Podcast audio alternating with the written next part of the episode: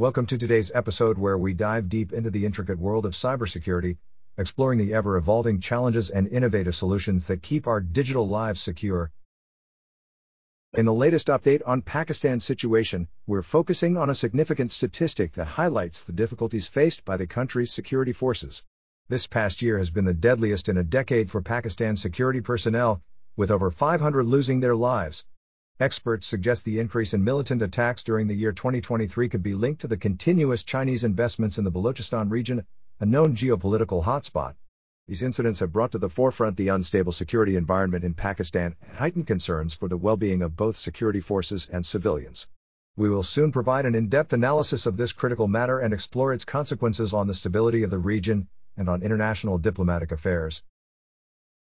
In the latest updates on law enforcement and public safety, authorities have evacuated several homes on Drumgullion Avenue following a significant security alert.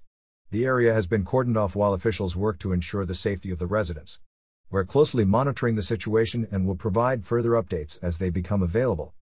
Meanwhile, from international police reports, another individual has been detained in relation to the suspected terror plot at Cologne Cathedral. This arrest is a key advancement in the investigation, as law enforcement continues their efforts to prevent any harm and maintain public safety. Keep following our reports for more detailed coverage on these events. Thanks for tuning in. Remember, staying vigilant and informed is key to keeping your digital world secure, so keep your software updated, your passwords robust, and join us next time for more insights on cybersecurity.